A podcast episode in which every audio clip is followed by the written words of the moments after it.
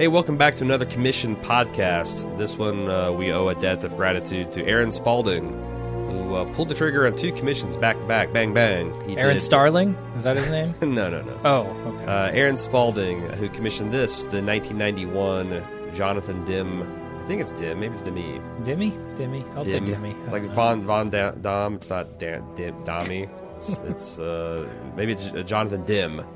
Uh, the Jonathan Dim uh, film Silence of the Lambs, Mm-hmm. and he also did uh, The Fifth Element, which is coming up later in the week. Yep.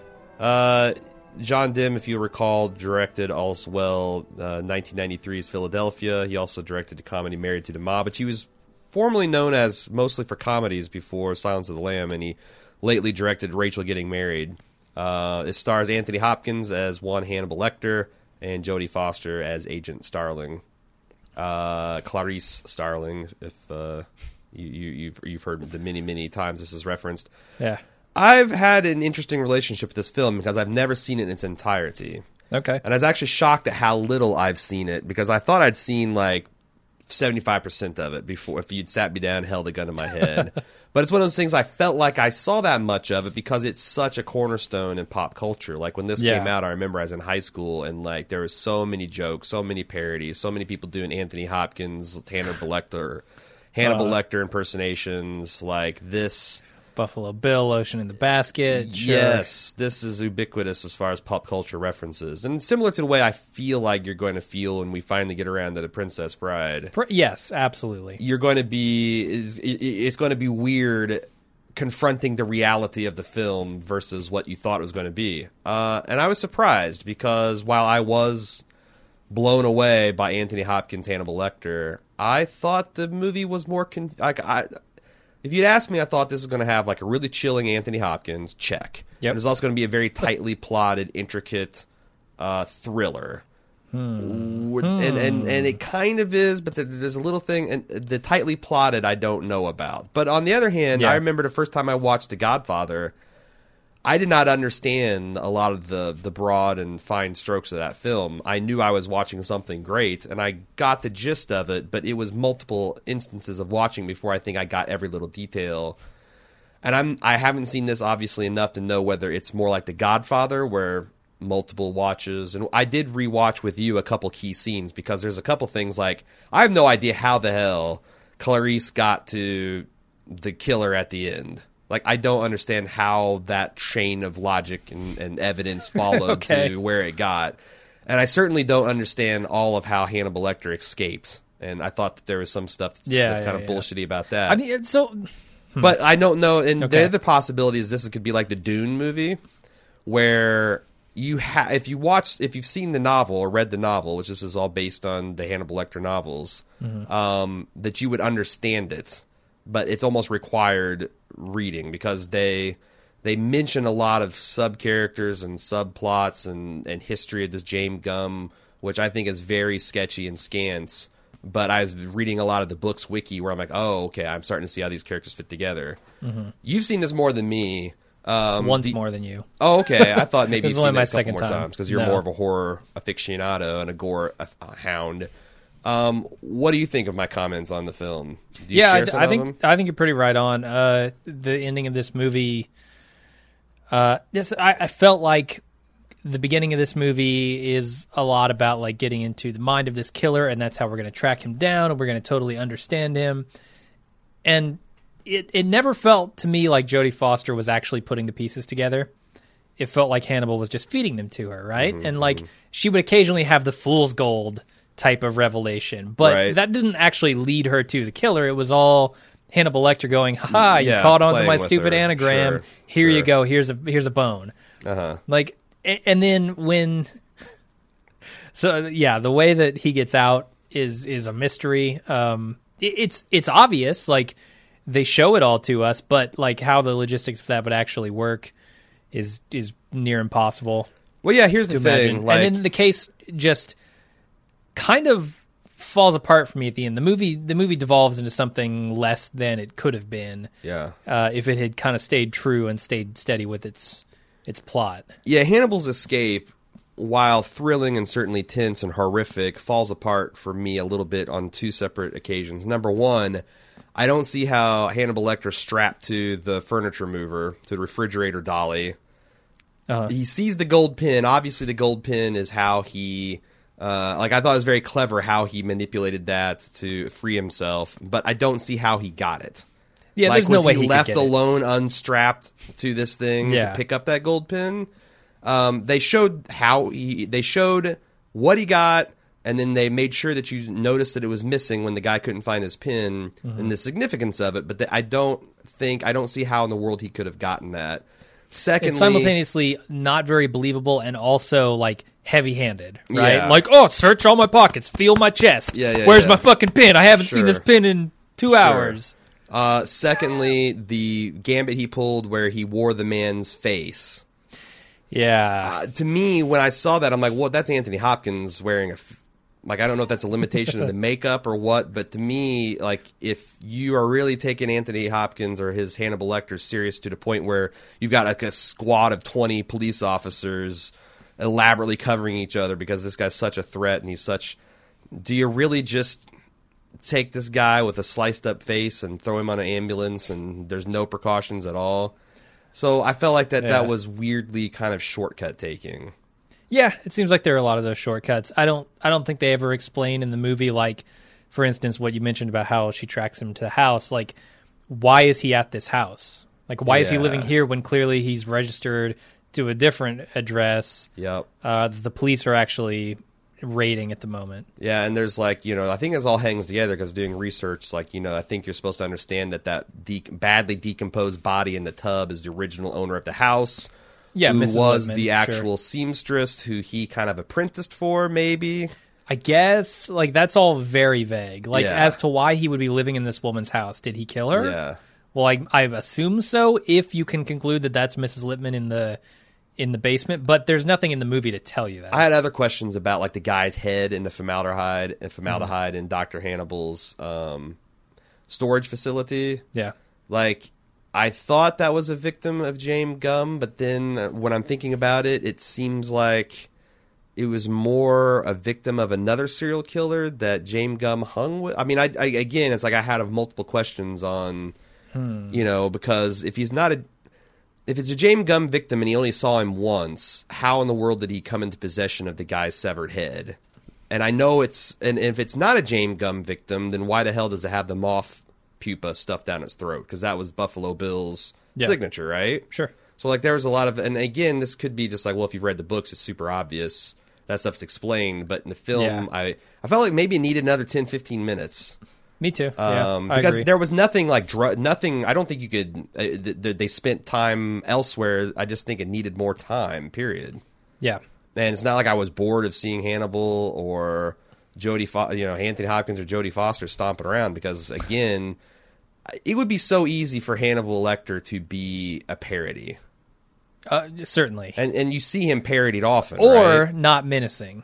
Yes. Um, and he's got that weird accent who Anthony Hopkins himself described it as a blend between uh, Capote and Katharine Hepburn, which Sounds about right. y- Yeah. yeah, as we were watching, because I read that and we started watching these scenes, and I started thinking of like Cate Blanchett's portrayal of Katharine Hepburn from The Uh-huh. Aviator. Yeah, yeah. And you know Truman Capote, and I'm like, oh, uh, oh my god, oh my god, I can't can't unsee this now.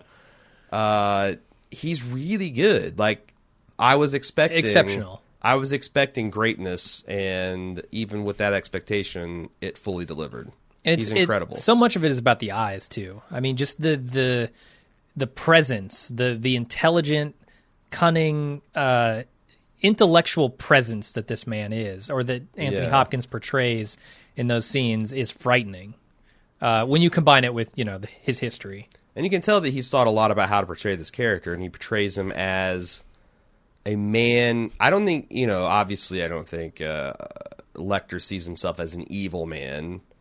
He sees himself Probably not. as a man who doesn't suffer fools gladly, Mm-hmm. and when they annoy him, likes to eat them.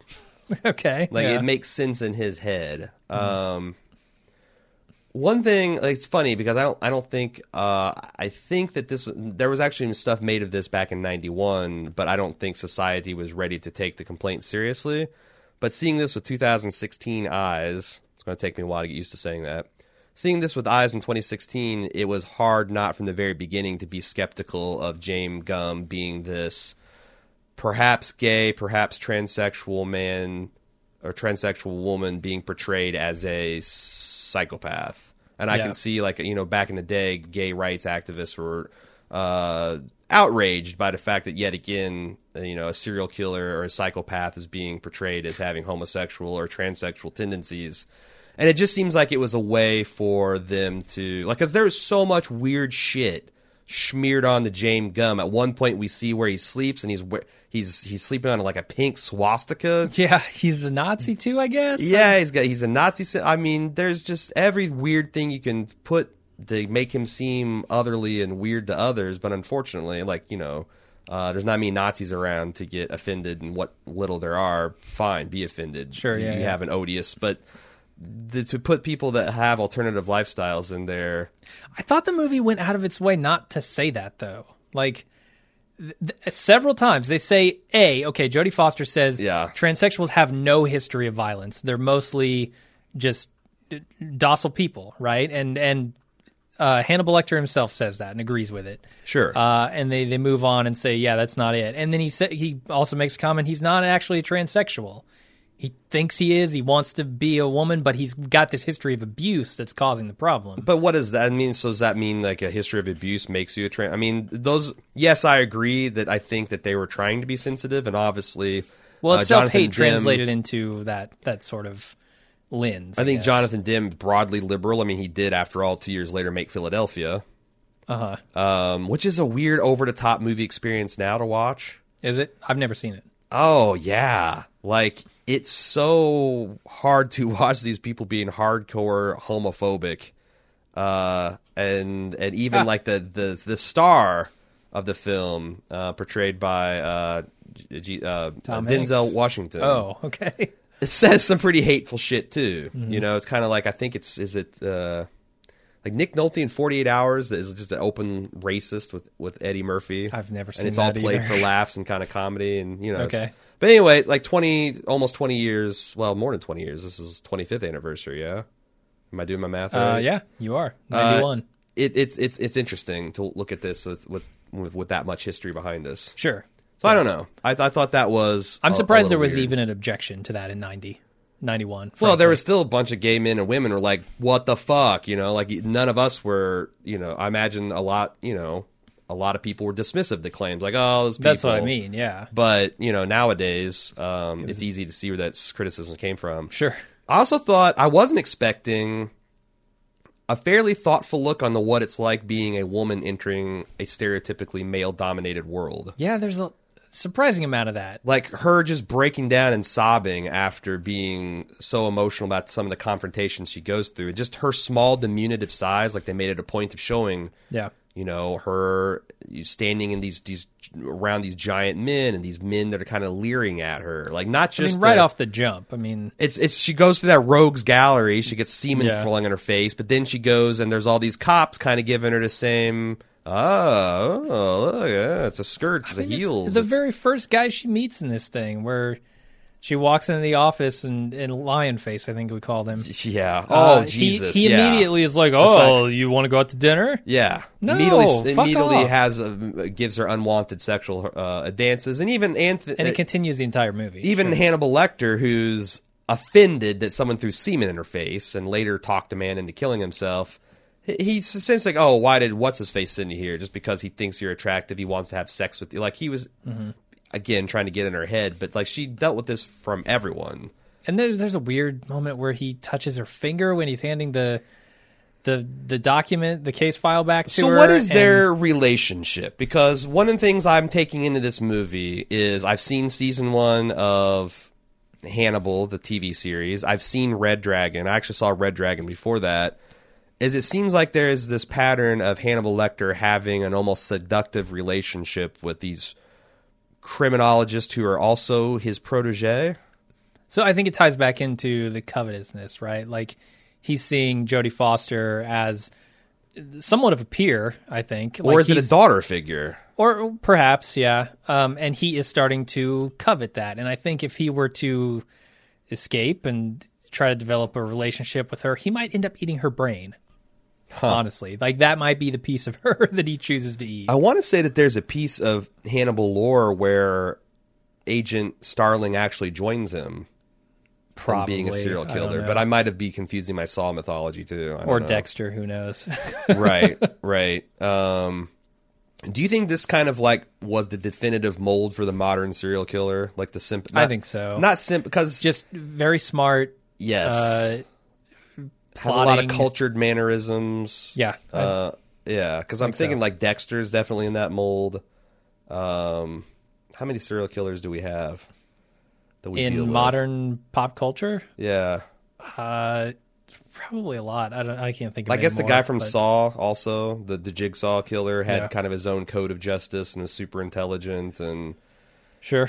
you know I think of of all the because that's kind of a trope to do in um, uh, procedural television like Star Trek. You know, if you had a Star Trek serial killer, science fiction serial killer, it was kind of in the Hannibal mold. So obviously, this and his novels are very influential for that. Yeah, it feels almost kind of the opposite of the just horror movie where everything it's was just of chainsaw massacre stuff. You're just insane. Like Yeah, that and like, like Kind of unthinking sort of zombie-like monsters, right? yeah, like and nothing that you can like an alien. Halloween and Nothing you can identify with. Like yeah, you know, the Silence of the Lambs is kind of like the And Godfather, in a way, it's scarier. and that you're weirdly enamored with the killer, like the same way that like you admire kind of the Godfather and his family. he's an interesting guy, sure. yeah, like he's definitely scary. He's definitely terrifying, and there's a couple scenes where he really cuts loose, and you're like, oh shit. But on the other hand, yeah, he's he's smart and he's intelligent and he's kind of arrogant and those things are again something that I don't know. Maybe it's just me, but I, I identify with the non-psychotic parts of some of those things. Sure, or you're you're at least curious about it. Like what would what would make someone with these sorts of advantages sure. do the things that they do when they're serial killers? I, I really liked. I I li- I, th- I thought that Dim did a lot of interesting things in the setup. Um, I read in the ba- the kind of the making of history that originally that that Hopkins cell was going to be bars just like all the others, but they decided to make this elaborate glass thing because he thought the bars between Agent Starling, uh, between Jodie Foster and Anthony Hopkins, kind of hurt their chemistry and put an artificial barrier between them that he didn't want to exist. I but also gave a lot of cool visuals. Like there's that one scene where you see Clarice, but Anthony's face is kind of reflected partially on top of hers as they're talking, and I'm uh-huh. like, that was that's a smart decision that paid off a lot of dividends that they probably didn't even know when they were considering it. Yeah, no, you're right. They probably didn't consider those extras, but I think uh, so. There is a scene. There, there are a couple of scenes where they're separated by bars when they move him to Memphis. Yeah, In what is the most bizarre jail cell of all time? Sure. It's like we're gonna set up a inside this opera hall. We're gonna set up a ballroom or yeah. a cage Uh-huh. for this man. Like there are no prisons around. You couldn't take him somewhere. well, no, I secure. think that he had negotiated. He was helping, and then that was he was wanting a you know more cultured change of scenery. So yeah, but this was not it. He was on his way to somewhere better. well, but that was so- all a lie. So I don't know because that's again like I Oh, they're like trying to fool him by sticking him in this. No, so I, there's again like I've only seen this one fucking time, Yeah, but I think yeah. there is enough there that I got the fact that uh, Clarice was selling him this fiction of going to this island where he could walk with the Wrens and the Terns or whatever the fuck they were, Yeah. the the blue footed boobies, and he could eat livers in peace. And he knew that that was a lie, but also he was desperate to get away from that psychologist that he loathed at the other insi- uh, insane insane asylum. And he had given the governor, or was she a senator? She's a senator, just enough information Mm-hmm. about their daughter that she was willing to kind of go halfway towards some kind of deal. And like, okay, if, Yeah. if this actually further develops, then maybe we can make this into a permanent type situation. Yeah, okay. Uh, but that cage that they put him in, there are a couple of scenes where he's looking out and talking to Jodie Foster, and I did feel that. I felt like it got in the way. Like I constantly wanted them to remove those bars from the shot because I wanted to see more of of the faces. But I thought that was also, if we're going to be, you know, dissect this cinema, cinema, cinematography wise, I thought that was intentional because by that point they've developed a rapport, mm-hmm. and it felt intentionally like almost lovers being torn apart. Yeah, You know, yeah, like literally, she's Sure. being like dragging away, screaming. I want to, you know, this this stuff. Yeah, and maybe my desire to see them talk face to face is a residual of that. Uh, but yeah, I, I I don't know. I thought I don't know if we want to talk about the title of this film and Yeah, let's do it. why it makes sense and what it could mean. Uh, but obviously, there's a lot of discussion about screaming lambs in this, and we know that Clarice lived on a farm when she was young, and they were killing these lambs, and she had an incident where she tried to go out and save them. They wouldn't save themselves. She ran off with one, uh, and that's when she got sent away from the farm Yep. because she didn't make it very far. And so, So essentially, her the, work. the central tragedy in Babe, the movie about the pig as well. The sheep are just true? too stupid to save themselves, and they get the heroes uh, hurt. that's why they're called sheep, uh, or the other way around. But but She should have used the Baa-Ram-Ewe code word, and then everything would have been good. She could have led the whole flock off. But since then she has been trying to silence these lambs by saving people Yeah. right? Like that's kind of the the crux of, of the way that hannibal lecter diagnoses her. Uh, and i feel in in some in some ways hannibal lecter is doing the same thing and buffalo bill is doing the same thing. They've got these screaming lambs in their head that they're trying to silence right? I don't know what hannibal lecter's is. I don't feel like we get enough information about his background necessarily other than he eats people. Yeah. we don't we don't really delve into that. But Buffalo Bill, we do. Um, it seems like this abuse has caused him to have a, a lot of screaming lambs in his head, and he thinks because he hates himself that the way to change that is to change his sex or change his gender here. and, he, and he goes through and tries to get uh, a, a sexual reassignment surgery, and everyone keeps Yeah. uh, turning him down because he fails the psychological tests, which allows which has him come to the idea of I know I'll make a lady suit, and that's what'll give me the peace I'm looking for. Yeah, and I'll tuck my cock between my legs and dance around Sure, in sure. a scene that's been parodied many a time. Yeah, I mean, I guess that's my real question when I come away from this movie. Would you fuck me? that's just That's a strange question. No, you'd have to tuck pretty far back. That's what I, all I'm saying. Um, I don't know. I thought that so. I thought that a lot of stuff was a little could have been brought back because some of it comes across almost as parody. In fact, kind of it does. Like when Clarice goes Okay. back and visits him in that cell that's in the middle of the ballroom, he's drawn a picture of her holding a lamb, and I'm like, Uh-huh. Jesus Christ, What's wrong with that? can like that's not on the nose. That's violently jabbing me in the nose. Um, I thought Crawford the it, was pretty kind of over the top, and there's a lot of like Anthony Hopkins was arguably restrained compared to some of these guys. Oh, yeah. Um, Yeah.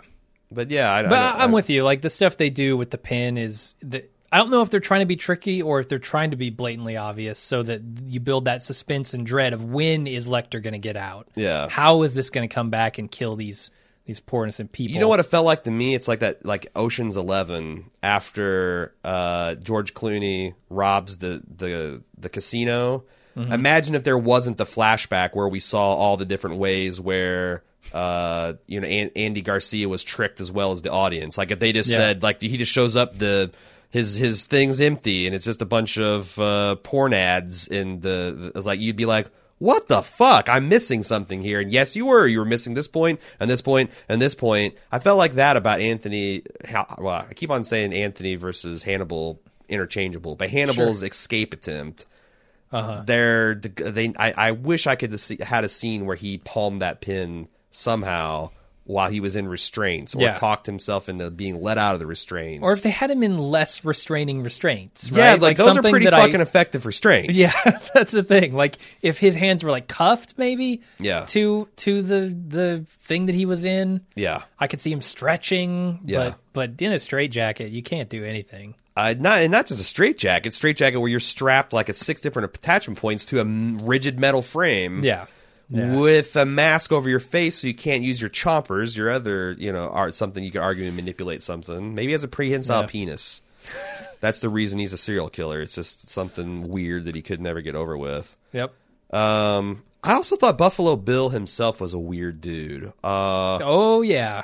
not just weird in the, the He's dancing weird. around and prancing around, but there's this one scene, the the lotion on its skin scene, Uh-huh. where you know everyone talks about just how weird and creepy that is, but there is this interesting thing where at some point he was starting to empathize with his victim and it was Yeah, causing yeah. him pain, but then by the end he's screaming at her in like mockery, Mm-hmm. and I thought that was And he has a bizarre reaction to Jodie Foster when she says, uh, "Can I use your phone?" well, that's understandable because I think Like he he understood the jig up. was up. Like, I guess, yeah. Um, but no, I thought that that was really interesting, and I, I wish I got more of that. Mm-hmm. Uh, I, I honestly, uh, one of the other things I found in research is they plan to do it yet one final flashback where they showed uh, a young Clarice running off with the lamb and getting found, and they decided that after they saw her and Anthony's scene together where they talked about that it's like we don't need to film this it's it's all Yeah. i felt like every instance where we saw a flashback with her was jarring and always like what the fuck what's going on here because there wasn't a lot of clues that we're getting a flashback it's just all of a sudden Yeah. jodie foster looking out at the camera and then suddenly it's 1970s Uh-huh. like Or uh, looking in a casket and suddenly there's a man instead of a woman. What? Yeah, there's a lot of things that threw me. I kind of think that they could have gotten rid of all those flashbacks because they didn't need it. I thought that they Mm-hmm. their narrative was strong enough that it didn't need to see that to understand what was going on in her head, and Yeah, instead had I don't know the supplied it with more things with Hannibal, like filling in the details of escape, and also the final noose around James Gumb and how they got the two houses confused and all that. I I found myself very lost. And then if we if I you know the other the final scene where um, Hannibal had talked tracked down a psychologist in some foreign country, have no fucking clue how that came about. Yeah. Yeah. Like, why was he there? If he was following him, how did he arrive ahead of time? Why was the doctor there? Was he fleeing from him? Like, Yeah, you're just I a mean, left to are there, there's a lot left to your imagination that I wish was a little bit more explicit. I There is, but you understand why he's there and what he's there to do. Yep. I'm there. I'm I'm here to exact my revenge on this schmuck of a warden. I think that's the eating him. difference between a three and a half star and a four star movie, though. I guess. Like, I know. there's a fine line between didn't bother me nearly as much as most people. I guess. Hmm. There's a fine line, I think, between holding your audience's hand because you don't want that, Sure. but also you don't want them. And I, I and the other thing is, I felt kind of lost in the geography. It's like, okay, well, I rationalized, well, Ohio borders West Virginia, so I guess there could be a lot of these things. But then they went to Illinois, and mm-hmm. I'm like, whoa, whoa, whoa, whoa, where? Well, there's like a throwaway line about uh, Frederica Bimmel going to Illinois, going to Chicago for a job interview and never coming back, and that uh, Yep. James James Gumb lives or at least has a residence Yep. uh, on record in in Calumet City, which is outside Chicago. Yeah, I don't know the the details as explained by the book of of the ending and how they find him and why he's there don't make a lot of sense to me as shown in the movie. I kind of want to read the Hannibal series now. Oh yeah, Because I saw Red Not Dragon, I thought that was really compelling and interesting. Uh, I haven't seen Hannibal. Maybe I should see Hannibal first, but I'm kind of interested in, in, in getting the behind the scene details on this stuff. The thing that really bothers me most about the ending is her going pursuing him into this house. Like if if the cops are really on the way, like you say they are, which I don't know how they would she was be bluffing. at this point. I, I, that was a clear bluff, I think. yeah, I don't. Doesn't she tell? I think she tells the the girl in the well that right. But if she's yelling just it to calm her the fuck down. but I also think it's it's the intended recipient is Buffalo Bill, so he thinks twice about like maybe he should just give himself up because there's backup on the way. Nothing you do here. So it makes no sense to pursue this guy into his fucking dungeon when you have no backup. Well, but here's the thing. I think that if you buy the whole silencing the screaming of the lambs, that Sure. she put a priority on saving this girl, and if she leaves him alone in that basement, the girl, and doesn't pursue him, then he can just kill her out of spite or out of like Yeah. you know. like, He, clearly, he's a crazy person. He thinks somehow he's he's metamorphosizing into the thing he wants to be by through this ritual of death and wearing the skins and putting Yeah. the moths in their mouth and all that crap. So. I kind of, I, I knew you had a problem with that, but I didn't see it because to me, it's like if she stayed outside to protect herself, then she's still dealing with the screaming lambs. Whereas she goes in and saves the day, Suppose then so, she's yeah. exorcised the demons. Or Yeah, the lambs in this case. Man, I don't Uh, know. I gotta say though that I do think the final scene is terrifying.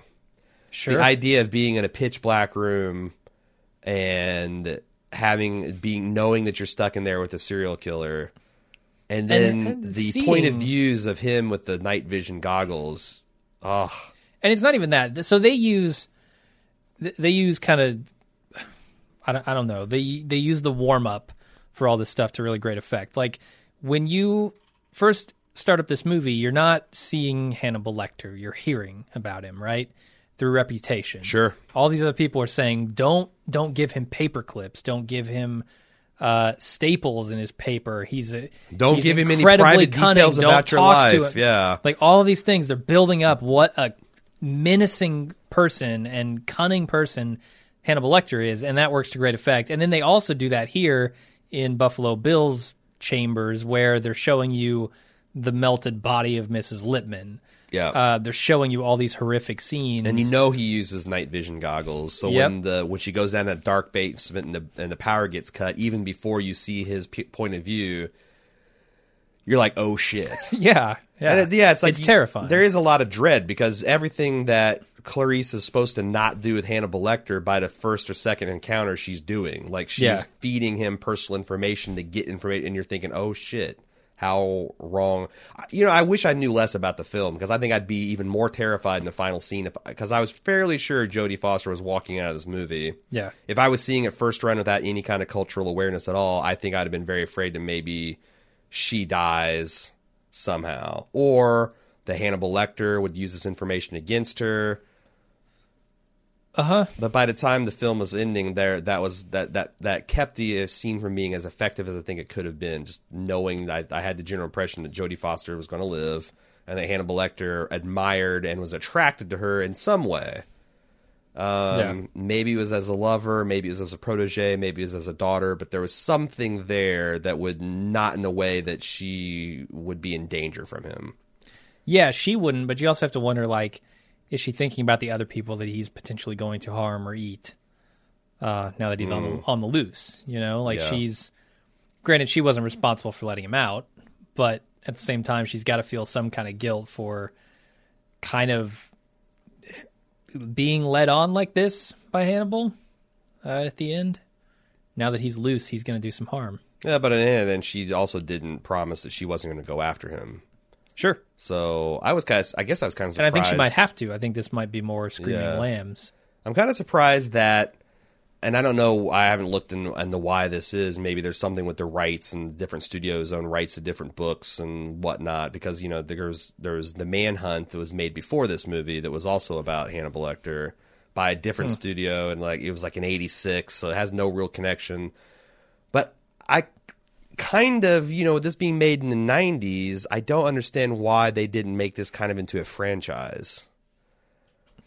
I mean, maybe Hopkins didn't want to do it. Maybe, I don't know. He- maybe he came back to the series at some point, but Right. So, but I mean, think it was I mean, I thought that'd been inter- that would have been an interesting trilogy, like Yeah. you know this this dance between Jodie Foster and Anthony Hopkins, and maybe in the third one she finally brings him in or something. But they didn't Yeah. seem interested in. And I guess I'm mildly surprised, not knowing anything about the novel's history, the publication, or the rights issue, why that there wasn't, you know, sequels to this.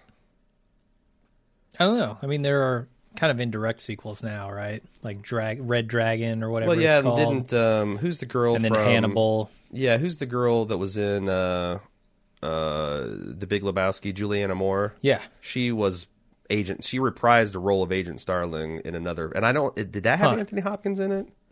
I don't know. I know one of them didn't. One of them, Hannibal, was played by somebody else. This is not the most interesting podcasting because there are definitive answers to this that we just don't know, and the people Yeah, that yeah. do are like, "Oh, you fucking idiot." So, sure. uh, other thing I wanted to talk about is I like the agency that they had. They showed the victim having that she wasn't just a little girl screaming in a well tied up. That she actually had a pretty clever and cunning plot that I almost wish I'd Yeah. seen how that resolved Yes. because Buffalo Yes. Bill did care about this fucking dog, and she successfully captured it. I, I wanted to see both how how she captured this thing. Like I know she was trying to lure it over with the chicken bone and sweep it down in the bucket. Uh, it's- clearly, But, it like, worked. how that dog is going to just drop on its fucking head in the well? Well, I think, and I think, I think she's not lying that the dog probably broke its leg in the fall. And Yeah. it was, it was hurt. But I like, I thought that was some of the most gripping information. This standoff she had with Buffalo Bill over his fucking dog. Yeah. I thought, like, man, I would like to see how he would resolve that if left to his own devices. Would he finally come to the point where he wants her skin more than he wants his dog back? I don't know. I mean, what can she really do? Like, Yeah, she's got to climb like, out of that. At thing. what point does? Yeah, at some point she comes to the top of the well with the dog in tow, and he just overpowers her. Yeah, grabs the dog and like he did kicks her down the the guy well in the situation. I I mean, does she I like so. have the dog in a chokehold and be like, "I'm on it," you know, like Yeah. I'm backing out slowly. I'll do it. I'm coming. You know, it's You like, know, I will. yeah, I thought that was. I felt almost sure. shortchanged that that happened, and Jodie Foster was there before there was any resolution. So let's talk about the old bait and switch. Man, they do an editing job when the FBI is Right. is busting in on this Calumet Which City made home it even more confusing because they they put up. So the first inclination we get that this you know might not be the same place is after they raid the place and there's nothing there. And then we cut Yep. over to Jodie Foster finally talking to the guy that we know as Buffalo Bill. Yep. Uh, but they start that whole sequence off by showing you an establishing shot Yes. with a subtitle Calumet City, Illinois. Yep. And the, the they show you an establishing shot of the house. Yep. And they show you the bell ringing and Yep. and Buffalo Bill going, "Oh, I can't believe like oh, the fucking bell's ringing. Yep. The editing is so deceitful. And I don't know that I have a huge problem with that. Well, see- I think it was fairly effective, but You're right, but I was already so it also confused. so dishonest. I, and and I think it would have worked better, except for I was already so confused by the geography and where the Yeah. hell and, and what lead she was following up that that was almost like the. If the movie was a little bit less, I might have been like, "Fuck it," and I don't even care. But the movie is I- so good that I want to go back and watch it. I did go back and watch those scenes, so I kind of understand now the basic plot. But there's still a Yeah. suspicion that I'm missing something, and that there maybe even I'm missing something that I'm not going to find out until I read the books. Mm-hmm. So I don't think all the pieces are in the movie. no, but the pieces that are there are pretty pretty fucking great. Yeah, I I really enjoy this movie. Honestly, just the atmosphere it creates, uh, I think, is worth the watch. I, I don't know that you need to worry too much about the plot and like that sort of stuff. Right. Just go there for the performances and the atmosphere, and I think you'll have a good time. Do we see the first ever ish, uh, instance of canine Stockholm syndrome? What do you mean? Well, you know, the, it, it's weird that she's uh, she's she's taken hostage by Buffalo Bill and Precious. She's in the bottom of the will, well. She then kidnaps the dog, has this emotional bond, and then by the, the final scene when she's walking out, she's cradling the dog and whispering to it and comforting it. Is it's like she's now identified Okay. with her captor dog, I didn't see that. Yeah, or as the dog, or as the dog switch sides. yeah. The dog has Stockholm Dog, syndrome. the dog defected. Yeah. Hmm. All right. Why are there so many cops at that funeral home? man? Does it take the entire town's police force to observe an autopsy? I mean, Like- I, I get it that it's a it's a murder, Uh-huh. and I thought that there was. I, I don't understand why they're all there. I, I, when they're in the autopsy room, I got the clear impression that they were there to kind of ogle Jodie Foster, really? which is why she had to like summon up to like get the fuck out of here. Like she had. I know they some- were, but you think that's why they were there? Like, well, no, I, that's why they were in the autopsy room. Why they were all cl- w- like literally all like there was twenty Okay. dudes, twenty sheriffs, Way too many deputies or whatever in there. And at first I thought it was like a funeral, and I'm like, man, that'd be kind of off putting. Like I get it, you got a murder investigate, but I'm but I didn't realize that they had just recovered a body and yeah, yeah, yeah. it was a stinky mess. Still a lot of cops in there, and I think there's Yeah. a funeral going on at the time, or or maybe having not quite begun yet, or just finished. yeah, and I was there are some random people milling around in there too. Right. And you know, you're crossing state lines multiple times, but I guess this is all set around the border of Virginia and West Virginia and Ohio, so that was kind of confusing to me too. But Ohio, you know, Ohio's Yeah. a big state; it borders a lot of other ones. Sure. I I I kind of do like the lead that kind of brings her to the vicinity of Buffalo Bill. You know, this idea that oh, this her the first victim we found wasn't his first victim. That he had anchored this one down so that we would place them out of order. Well, I don't. So then- did you? Because I got a different inference from that. You did? I got that they they he waited that first time because he's extra careful with the first one he did, Or and then he just be, got started yeah. getting sloppy because he didn't care. maybe so. But yeah, because that's that, I guess that's. But either way, it caused them to Yep. misorder, like say, "Oh, here's the first one," which wasn't actually the first one, and then you know Hannibal Lecter puts the piece together where he's like, oh yeah, people covet what they see, and if he's Right. seeing this girl, this is his first victim. He She might be in that vicinity. with her. Yeah. I think that all makes a lot of sense, but you're right; it does fall apart at some point. Yep. Uh, I mean, what else do we have to say about this? Uh, I don't know, not much. I think I'm, I think I'm pretty good. All right. I mean, I, I um, I got other like uh, ironic observations. The fact that uh, it was so they had this close up of her turning over her gun and her ammunition. She had as like a spare, a quick loader for her revolver, and we both commented on how fucked up her hollow points were. Oh yeah, yeah. Like, uh, like a dog had chewed on the end of one of them. I thought that was, but like I don't know if that's interesting. Okay. And that's literally the only thing I think I've got left that I that I I- wrote down and wanted to talk about. I wrote Hopkins is obviously creepy. I haven't seen him blink once. Yeah, he doesn't that- blink for a large portion of the movie. So a lot of, I mean, if you believe the uh, behind the scenes information about this movie, a lot of what made Anthony Hopkins' performance creepy as Hannibal Lecter came from Anthony Hopkins. His it was his idea that when they and I thought that was Sure. almost like gasp inducing when they pan over all these weird psychopaths and then it's just Hannibal Lecter standing there all in white. Mm-hmm. That he was fixing his eyes at the place where the camera would eventually rest to. To to Not and easy. Anthony's idea was that if you pa- film it that way, it'll almost be like he is omniscient. Like Uh-huh. he even knows where the like the like it's almost fourth wall breaking, and that he consciously in his childhood he hung out with someone that very rarely blinked, and he remembered how unnerving it was. Mm-hmm. So that he he very he blinks very infrequently in the films, and when he does blink, he was deliberately doing it as part of a performance. yeah, they talk about other like filming techniques that they use to kind of kind of draw you in and give you that sense of dread. Where like as as they're entering his you know this dungeon prison mm-hmm. asylum thing for the first time. Jodie Foster's coming downstairs and through all these doors, and every time they go around a corner, like the camera will pull around the corner and just wait for her there. Yeah. And also the other thing I didn't notice, and I, I, on second watch, I want to confirm this is true. But the director mentioned that he wanted you to be pulled into Jodie Foster's point of view. So whenever someone is talking to Jodie Foster, they're looking right into the camera as if they're looking at, you. But when Jodie Foster pans to her for her dialogue, she's looking slightly off camera.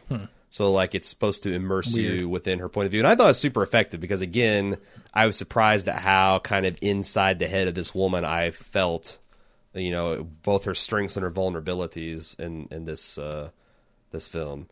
Yeah, also i guess this is the first play the film production was allowed to film at quantico which is the fbi's uh, boot camp headquarters Is that, so that's the real place. Be- yes because they were thinking that this film could be a useful recruiting tool Okay, come catch the serial killer. Like this- yeah, I mean, right? I mean, that's everybody. If you get into criminal, like, no- Sure. if you get into the CSI type stuff, and I think more and more people are doing that because it, you know, like I went through a phase where I wanted to be a detective because what job is more satisfying than putting a murderer behind bars and potentially preventing him from murder or getting justice for the family of the bereaved?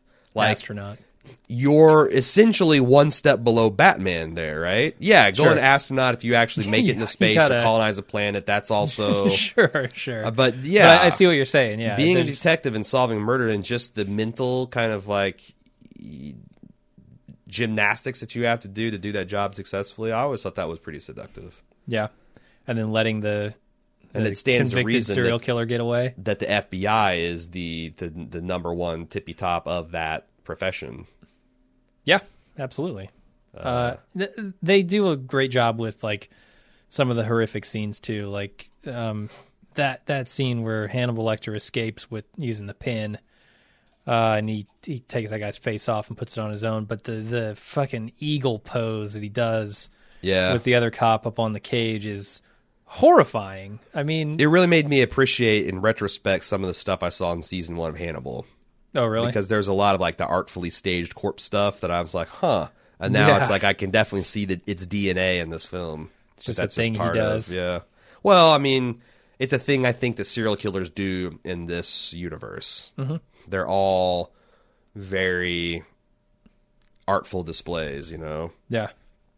I thought I thought it was cool, and it was effectively gruesome and terrifying. Yeah, unfortunately, I'm not one of those types that's into true crime dramas because you know I don't. I, I have not read in depth and detail about any serial killers and whatnot. But my impression is that they're not nearly as uh, as much of an artist as the fictional depictions of them often are. Yeah, they've been romanticized. Yeah, Is that what you're saying? Yeah, and like even Yeah. this, like even this uh, Buffalo Bill, uh, I read that he has the attributes of four different serial kill- serial killers. Huh. Okay. So like to get something that colorful, you have to roll the details of four different real life serial killers. Uh, yeah, that makes you know, sense. like this one lured women by having the cast on his arm, and this one skinned women, and this one kept them in pits, and this. No one is that fucking weird. Like, although then, but then you see like read stuff about Jeffrey Dahmer, and you're like, ah, maybe sometimes they are. yeah, yeah. yeah Jeffrey Dahmer, good example. Poster boy for weird serial killers. Yep. Uh, if you like to, uh, th- special thanks again, uh, once again, Aaron Spalding. And we're not done with you, young man. Not this week. Well, we got one more to do for you. Uh, but if you'd like to commission your own podcast along this lines, you can go to baldmove.com slash shop. Look under the commission cast category.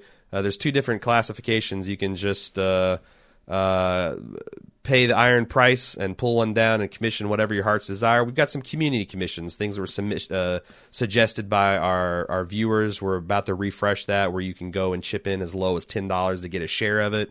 Uh, we're about to do one of the maybe do this ne- this week, if not next week. Pulp Fiction is the Oh. first one coming down the pipe, and I started uh, getting all the backers' feedback and stuff compiled for that today. So, uh, two great options if you want to commission one. Thanks again, Aaron.